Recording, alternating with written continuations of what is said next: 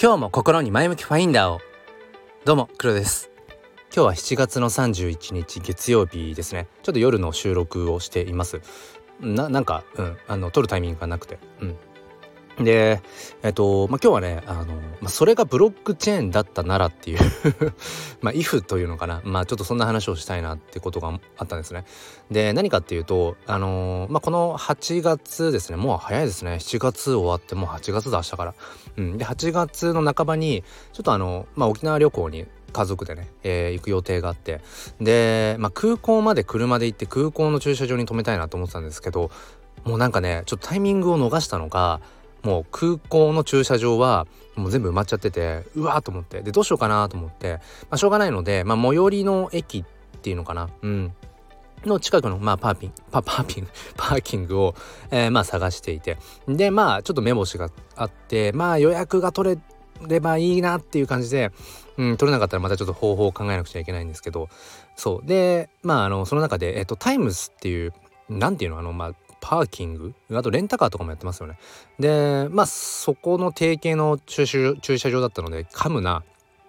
カムな 駐車場がねそのタイムズのとこだったので、まあ、予約するためにえっ、ー、と、まあ、ログインが必要だと。あの ID をね発行する必要があるということで。でまだ僕が取りたい予約の日はを予約を取るにはまだその開始されてなくて。でとりあえずちょっと準備だけしておこうと思って。じゃあまあアカウントを作ろうと思ったんですけど、えー、なんだろうその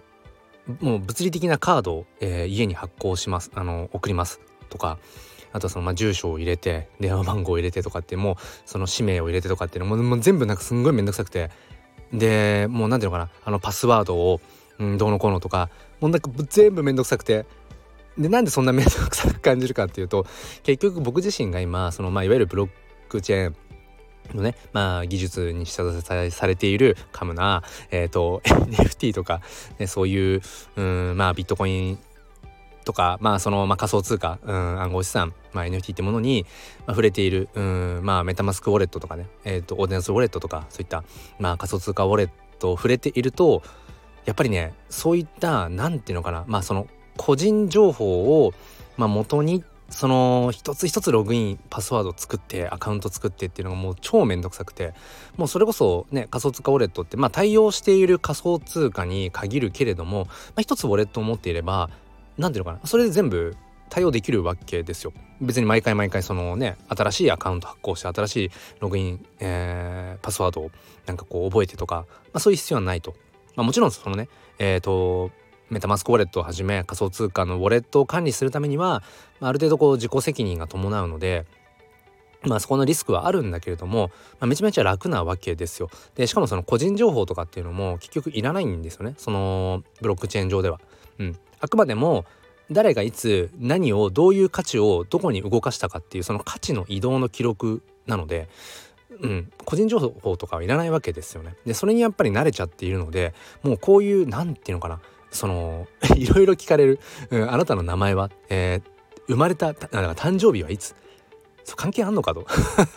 まあ関係あんのかもしれないけどね。まあその車の、まあ、駐車場を預ける、まあ、しかも2泊とか3泊とかそういう話だから。まあそういう個人情報はもちろんまあ必要なんだろうなってことを思いながら、まあ、入力はしてたんですけど、まあ、とにかく面倒くさいなと思って。でこれがもしブロックチェーンで管理ができるんだったら、まあ、めっちゃ簡単だよな。それこそ自分のまあそうですね、えー、まあじゃあメタマスクウォレット。うんどうしましょうか。そのメタマスクウォレットの、えー、まあ 0x から始まる42桁、うん、のやつは長いから例えばイーサリアムネームサービスとかで、えー、もう予約をしちゃって、うん、でしかもその支払いは仮想通貨例えばイーサとか。できたら、まあ、超簡単だなとか思って、うん、ちょっとそんなことを妄想したんですね。まあ、ただ今言ってて思うのはじゃあそれを、えーと、メタマスクウォレットとかその仮想通貨ウォレットでポンポンと、まあ、予約できます。別に、えー、僕が黒という人間でどこに住んでいて、えー、何月生まれで、あのー、何歳でとか、まあ、そういうこと。うん。あとはその例えばクレジットカードを紐付けてとかっていうことがまあなく予約ができたとしてただ万が一そのだから物理的なその車ですよね。まあ、要は僕がその駐車場に車を2日とか3日とか預けるわけなのでまあ何かあった時にうんやっぱりその責任の所在というのかその車誰のなんだいっていうでその車の持ち主ってどこに住んでるんだいってやっぱりそういうことが、どうしても現状必要になってくるよなと思って。だから今回の、まあ、たまたまね、えー、今回のその事例としては、えー、まあ、パーキングに自分の車を、まあ、止めたいと、えー、2日とか3日とか。でその時にまあなんだその会員カードが必要。物理的なカードが必要とか。うんそのログインパスワードとかそこにクレジットカード紐付けてとか、えー、個人情報とか入力してっていうことがすごく煩わしか煩わしく感じた、うん、これがブロックチェーンだったらめっちゃ早いのにみたいな。仮想通貨で決済できたらめっちゃ早いのにみたいな。と思ったんだけど、うん、ただ今回みたいなその物理的な車を預けるといううんことを伴う場合はやっぱり個人情報ってものを切り離せないのかなって。これがね車を預けるっていうフィジカルのものじゃなければ、まあ、ブロックチェーンで管理しちゃえばいいんだろうけども。そう。だからこの辺が要は今後ブロックチェーンというものが、えー、まあ一般大衆化というのか、まあ、僕らの生活の気づかないところでインフラとしてあこれブロックチェーンの仕組みで動いてるんだみたいなことが、増えていくとは思うんですよね。うん、だけど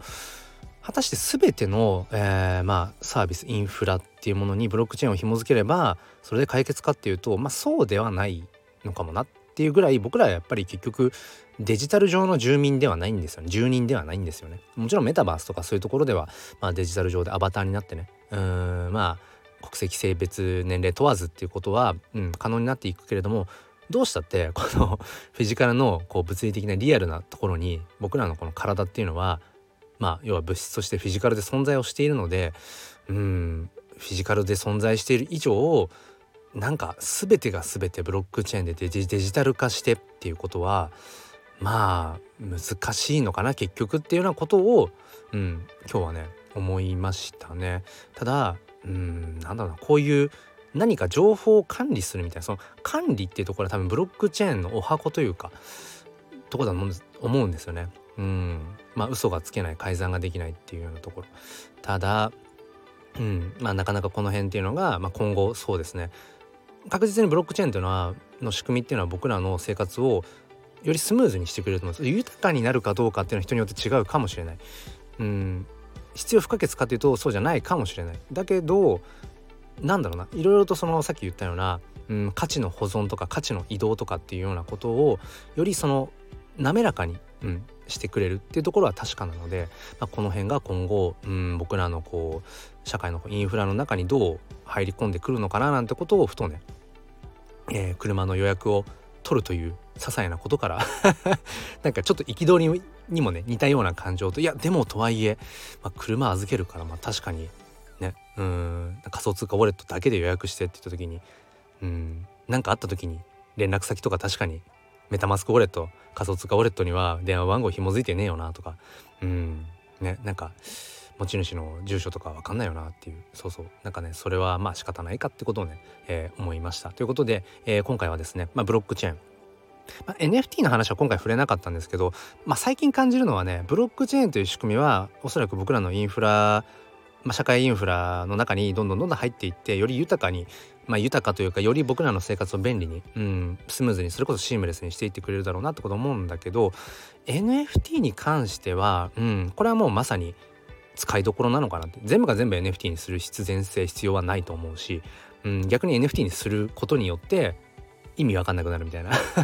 なんかうんこともあると思うし無駄無駄になってしまうみたいな。それこそうん何？デジタルゴミみたいな、うん、